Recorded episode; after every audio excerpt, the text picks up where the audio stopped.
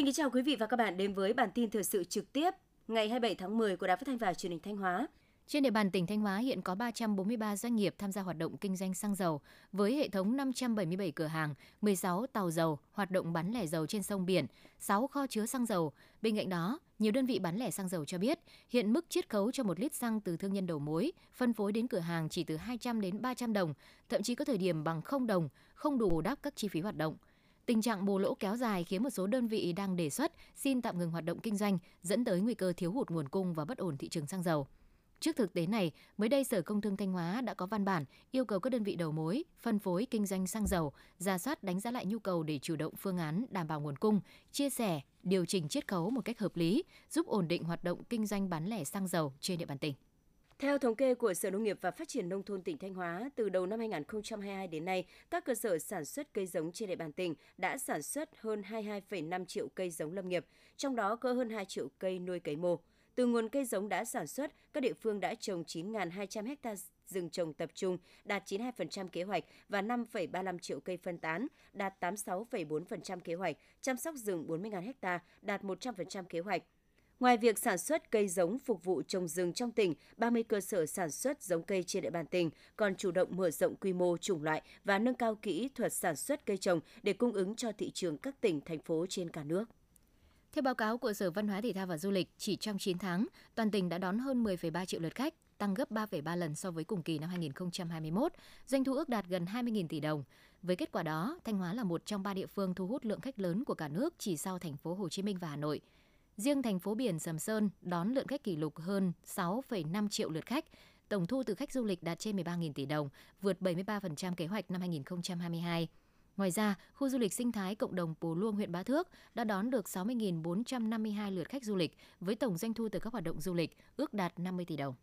Theo thống kê sơ bộ, Thanh Hóa có khoảng 9.600 cột điện nằm ở lòng đường cần phải di rời. Đến thời điểm này, việc di rời các cột điện trung thế do Công ty Điện lực Thanh Hóa quản lý và các cột do Ủy ban Nhân dân các huyện, thị xã, thành phố làm chủ đầu tư đã cơ bản hoàn thành. Tuy nhiên, với các cột điện, cột viễn thông do Ủy ban Nhân dân cấp xã làm chủ đầu tư, thì đến nay việc di rời vẫn còn chậm. Nếu các cột điện, cột viễn thông nằm trong lòng đường không được di rời, thì việc đầu tư mở rộng đường sẽ không phát huy hết tác dụng, đồng thời có thể dẫn đến nhiều hệ lụy đối với việc đảm bảo an toàn giao thông, an toàn vận hành lưới điện tại các địa phương. Ngân hàng Chính sách Xã hội thành phố Thanh Hóa, tỉnh Thanh Hóa vừa triển khai chương trình vay vốn học sinh sinh viên, tạo điều kiện cho các em duy trì học tập, mức vốn cho vay tối đa 4 triệu đồng một tháng cho mỗi học sinh sinh viên. Đến thời điểm này, Ngân hàng Chính sách thành phố Thanh Hóa đã cho 7 sinh viên vay với tổng số tiền 140 triệu đồng. Với mục tiêu không để học sinh sinh viên bỏ học giữa trường vì lý do khó khăn về tài chính, Ngân hàng Chính sách tỉnh Thanh Hóa đang tiếp tục phối hợp với chính quyền địa phương, các tổ chức chính trị xã hội nhận ủy thác cho các đối tượng được tiếp cận nguồn vốn tín dụng ưu đãi một cách nhanh chóng và hiệu quả nhất. Tiếp theo là những thông tin đáng chú ý khác. Thưa quý vị và các bạn, năm 2021, Việt Nam sản xuất khoảng 44 triệu tấn gạo, đồng thời sẽ cho ra khoảng 8 triệu tấn cám gạo. Lượng cám gạo này nếu đem sản xuất dầu gạo sẽ mang lại thêm tối thiểu 320 đô la Mỹ một tấn, ngoài 500 đô la Mỹ một tấn từ xuất khẩu gạo. Phụ phẩm sau khi chiết xuất dầu nếu đem tách chiết ra thuốc tăng chiều cao, mỹ phẩm chống ung thư, điều trị huyết áp sẽ mang lại giá trị hàng nghìn đô la Mỹ một tấn. Ước tính một tấn cám gạo có thể mang lại giá trị từ 2.000 đến 3.000 đô la Mỹ hoặc thậm chí cao hơn nếu được tận dụng triệt đề. Do vậy, Việt Nam cần đẩy mạnh hơn nữa các nghiên cứu cũng như hợp tác với Nhật Bản và các nước phát triển đã có sẵn kinh nghiệm để sớm tận dụng các giá trị quý trong phụ phẩm nông nghiệp, đặc biệt là lúa gạo. Theo thống kê, cả nước đã có hơn 12 triệu tài khoản định danh điện tử, trong số đó 2 triệu tài khoản định danh điện tử đã tích hợp thông tin thẻ bảo hiểm y tế, 800.000 tài khoản định danh điện tử tích hợp thông tin giấy phép lái xe, tài khoản định danh điện tử gồm số định danh cá nhân và mật khẩu được tạo lập bởi hệ thống của Bộ Công an. Tùy vào mức độ của tài khoản định danh điện tử, người dân có thể đăng ký bằng hình thức trực tuyến hoặc trực tiếp đến trụ sở cơ quan công an. Các địa phương trên cả nước đang khẩn trương hoàn thiện pháp lý để bỏ sổ hộ khẩu giấy từ ngày 1 tháng 1 năm 2023, đẩy nhanh việc cấp căn cước công dân gắn chip, cấp định danh điện tử, triển khai các dịch vụ công trực tuyến. Trong bảng xếp hạng lĩnh vực của kỳ xếp hạng thế giới 2023, Đại học Quốc gia Hà Nội tiếp tục duy trì 4 lĩnh vực đã được xếp hạng trong kỳ xếp hạng trước và gia tăng thêm hai lĩnh vực mới được xếp hạng là kinh doanh và kinh tế và khoa học sự sống. Như vậy, Đại học Quốc gia Hà Nội đã có đột phá khi có tới 6 lĩnh vực được xếp hạng. Vị trí cụ thể của các lĩnh vực như sau: Kinh doanh và kinh tế xếp hạng 501 đến 600, khoa học sự sống xếp hạng 501 600, khoa học máy tính xếp hạng 601 đến 800, kỹ thuật xếp hạng 801, khoa học tự nhiên xếp hạng 801 đến 1000 và khoa học xã hội xếp hạng 601 đến 800. Theo thống kê mới nhất của Cục Hàng hải Việt Nam, đến thời điểm này, giá cước vận tải biển quốc tế đã giảm gần 70% so với thời kỳ đỉnh điểm vào tháng 9 năm 2021 và giảm mạnh nhất từ tháng 7 năm 2022 đến nay. Còn đối với hoạt động vận tải biển nội địa, giá cước cơ bản vẫn ổn định ở mức thấp trong nhiều năm. Từ quý 2 năm 2022, giá cước nội địa đã giảm mạnh so với quý trước đó. Đại diện Cục Hàng hải cũng cho biết, thời gian tới sẽ tiếp tục ra soát các khó khăn vướng mắc của doanh nghiệp trong quá trình thực hiện các văn bản pháp luật về giá, từ đó có kiến nghị Bộ Giao thông Vận tải và các bộ ngành liên quan sửa đổi quy định cho phù hợp, tạo thuận lợi cho doanh nghiệp hoạt động. Công ty cổ phần vận tải đường sắt Hà Nội Harako cho biết, đường sắt đang áp dụng chương trình ưu đãi giảm giá vé tàu nguyên toa nguyên khoang đối với các đoàn tàu chạy trong thời gian từ ngày 1 tháng 11 đến ngày 28 tháng 12 năm 2022. Cụ thể, hành khách mua nguyên phòng khoang 4, khoang 6 được giảm 10% giá vé, mua nguyên toa được giảm 15% giá vé. Chương trình áp dụng đối với các đoàn tàu chạy trên các tuyến đường sắt.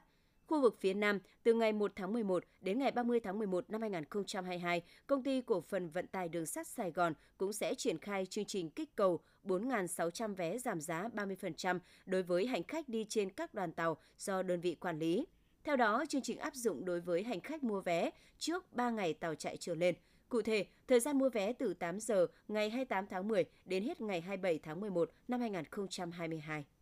Ủy ban nhân dân tỉnh Bà Rịa Vũng Tàu vừa có văn bản gửi Ủy ban Mặt trận Tổ quốc Việt Nam tỉnh, một số sở ngành và các huyện thị xã thành phố về việc thực hiện kết quả kiểm toán chuyên đề, việc huy động, quản lý, sử dụng các nguồn lực phục vụ công tác phòng chống dịch COVID-19 và các chính sách hỗ trợ của tỉnh. Ủy ban nhân dân tỉnh cũng yêu cầu ra soát số tiền cấp cho các huyện thị xã thành phố, nhưng các đơn vị chưa sử dụng hết, xác định nguyên nhân, đồng thời thu hồi số tiền chưa sử dụng hết về để quản lý sử dụng theo quy định.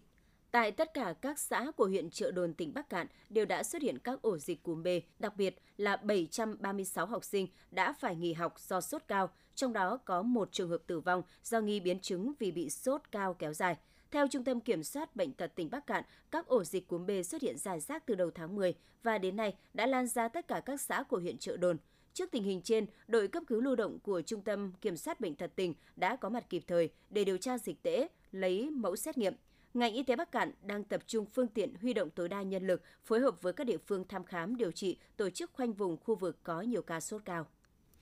Khoảng 7 giờ 30 phút hôm nay ngày 27 tháng 10, xe tải biển số 49C06738 lưu thông trên quốc lộ 20 qua huyện Tân Phú, tỉnh Đồng Nai bất ngờ bốc cháy dữ dội, kèm theo nhiều tiếng nổ lớn. Nhận tin báo, đội cảnh sát phòng cháy chữa cháy và cứu nạn cứu hộ công an huyện Tân Phú đã điều động xe chuyên dụng cùng nhiều chiến sĩ đến hiện trường dập lửa. Bước đầu xác định ngọn lửa xuất phát từ khu vực phía trong thùng xe, sau đó cháy lan rồi bao trùm toàn bộ chiếc xe. Rất may vụ cháy không gây thương vong về người, chiếc xe bị thiêu rụi. Nguyên nhân vụ cháy xe đang được các cơ quan chức năng làm rõ.